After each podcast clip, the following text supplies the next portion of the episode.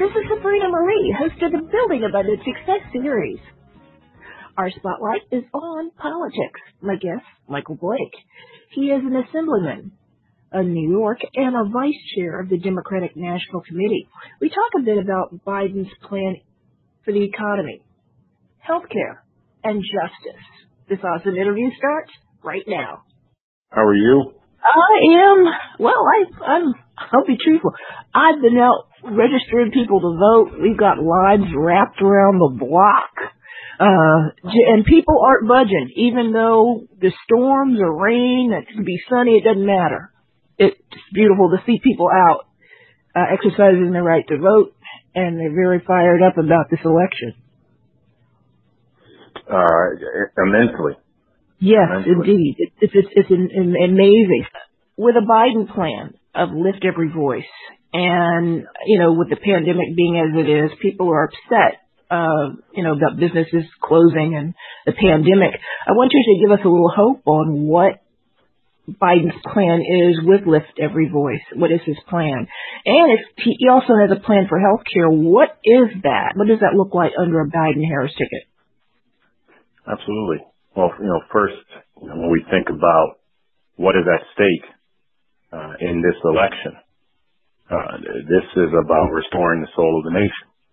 Uh, as Vice President Biden has said over and over again, that we have to be very clear uh, that we cannot go back to where we were, uh, that we have to build back better and be very thoughtful around that. And specifically within the black community, um, it's even more critical. You know, how do we advance economic mobility, jobs and creations for black folk? um, and close the racial wealth gap um, and the income gap, uh, which is, apparent uh, as people are trying to figure out how to pay for uh, their their bills and how to grow. When you think about only four percent of small business owners are African American, even though uh, black people we make up 13 percent of the population, something has to change. Uh, and so that's you know how do you increase funding for state small business credit initiative? Um, you know about a billion dollars in funds, uh, as well as expanding the new market tax credits uh, and equally doubling funding to community development financial institutions, CDFIs. So you have greater access to capital to happen to our communities. Otherwise, they're not getting that. Uh, and, as well as expanding the SBA, the Small Business Administration needs expanded capacity and support um, for us to build uh, what has to happen. You know, moreover, uh, beyond the economic approach, which is obviously critical, uh, we have to make sure we're, we're addressing what's going on uh, when it comes to you know, home ownership. You know, the, the critical element of, of having equity is home ownership, uh, and, and, and to expand in that way. You know, when you think about, uh, the, the efforts, you know, $15,000, uh, temporary tax credit, so that, uh, they're making it permanent instead of temporary, uh, so that you have a chance for a first time homeowner. You know, it's that kind of work within the Lift Every Voice plan, uh, that can change the game and create opportunities for us who otherwise people don't have, um, in so many different ways. Uh, it's how do you go even further when you ask about healthcare. Uh, it's impossible for us to restart the economy uh, if people are still struggling when it comes to healthcare. Uh, when we say, you know, can you breathe? You know, I, I, I can't breathe because of COVID and I can't breathe because of police brutality. Uh, and so, you know, not only having uh, expanded mandates uh, when it comes to mask uh, and responsibly being thoughtful of that, addressing what's going on in terms of the uh, the trust gap uh, around testing, uh, by knowing that there has to be an increase when it comes to testing, uh, and then thinking through how do we safely and responsibly reopen and reimagine um, as part of that that healthcare effort, uh, and then on education. You know, how do you make sure you continue to expand when it comes to student loan forgiveness? How do we improve teacher diversity so that we actually have teachers that are looking like and from our respective communities? You know, finding more concrete ways to address student debt uh, which is paramount. You know, there, there should be an immediate cancellation of a minimum of $10,000 of federal student loan debt. You know, and what are we doing to our HBCUs and our MSIs, our minority serving institutions?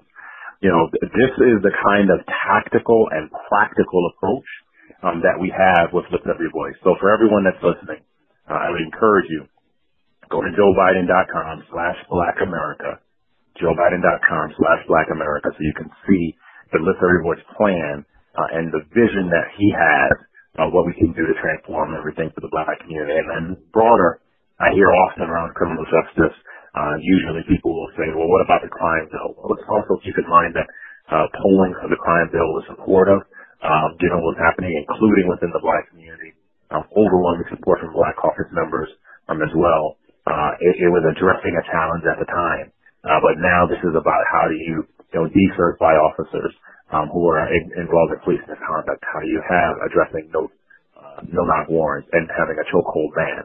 You know, those are the steps while also building schools and not jails uh, and identifying ways that you can fund alternatives to incarceration. That is the kind of approach um, that Vice President Biden would have if given a chance to be president. And all of this can be found in the very voice so that people can be inspired by it. I did have a question on healthcare.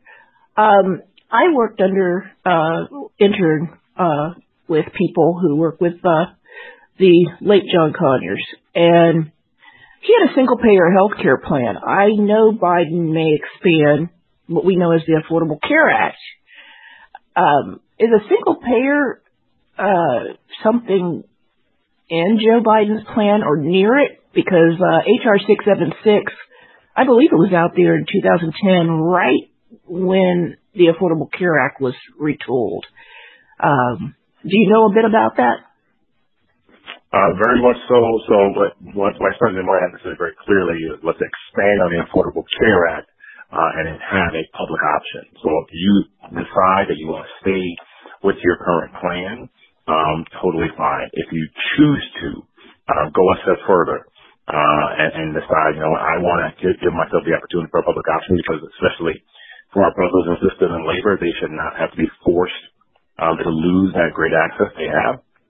Uh, that's what we're saying, and that's where it's stake around. And so, you know, are there multiple ways um, uh, to identify, um, uh, to expand on affordable care and make sure that you can stay in your parents' plans for age 26 so that you can continue to address the donut hole so that we can address uh, discrimination that has existed so we can make sure to go further uh, in, in having more doctors of color, uh, nurses of color within our communities. Yes to all of those things.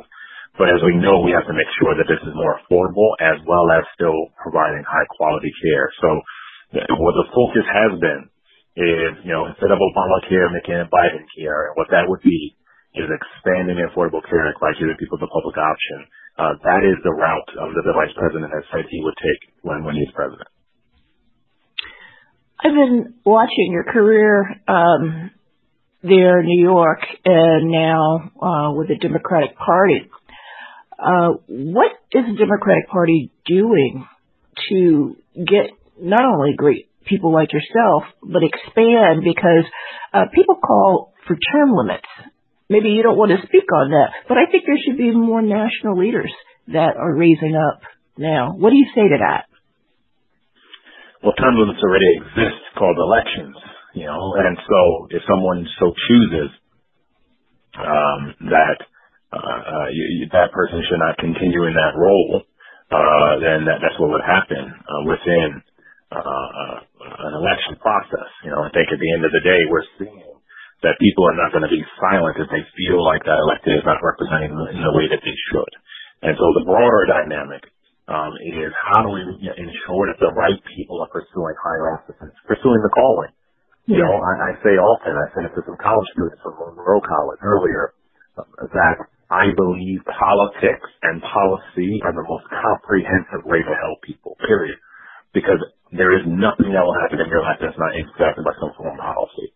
And so now this is about inspiring people to run, inspiring the, the, the, the young leaders in New Leaders Council, inspiring the young uh, leaders through Generation Citizen, inspiring my fellow fraternity brothers in Alpha Phi Fraternity Incorporated, you know, telling everyone you can do more by being engaged in the game. And so uh, I think it's less about um, arbitrary uh, uh, timetables, uh, but rather, you know, if someone can serve and they're capable of serving and they're doing the work, uh, then let them continue. Amen. We know your schedule's busy. Thanks so much for being with us. Do you want to leave us with anything? I, I can't convey this enough, you know, everyone. You know, and, and Sabrina, thank you for the opportunity. Uh, you know, you have heard the phrase most important lesson in a lifetime. Too many times, that is a theoretical, aspirational comment. But you have to really ask yourself and be clear about it. Donald Trump said four years ago to the black community, but this is not applicable to everyone. What do you have to lose? And unfortunately, the answers are our lives, mm-hmm. our businesses, our yeah. schools, our livelihood. And so the choice that has to be made when it comes to the election. Do we continue with the disastrous, chaotic, corrupt, evil, inhumane, racist, xenophobic, discriminatory, hollow season agenda from the Trump administration where more than 230,000 Americans had lives lost and millions have had lives changed forever.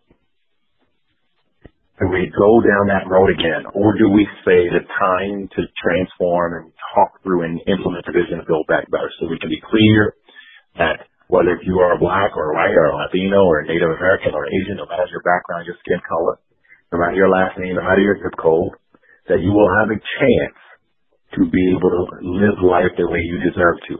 Focus on COVID, healthcare, the economy, racial and social justice. I would rather put my belief in a man of empathy and sympathy in Joe Biden than I ever would Donald Trump. This very clear determination the amount of energy you spend to stand in line for sneakers, stand in line to go to a restaurant, stand in line to go to the club, the amount of energy you spend to go online, uh, ESPN or go shop. I need you to go online to iwillvote.com. And I need you to stand in line, exercise your constitutional rights so that we can actually turn this dark page into a brighter page and go from pain to promise on Tuesday. Thanks so much, Michael. I really appreciate you being with us and uh, speaking to the audience and uh, blessings to your wonderful career. And uh, we'll be watching. I'm really grateful. Thank you so much. Thank you. Bless you. Bless you. Bye bye.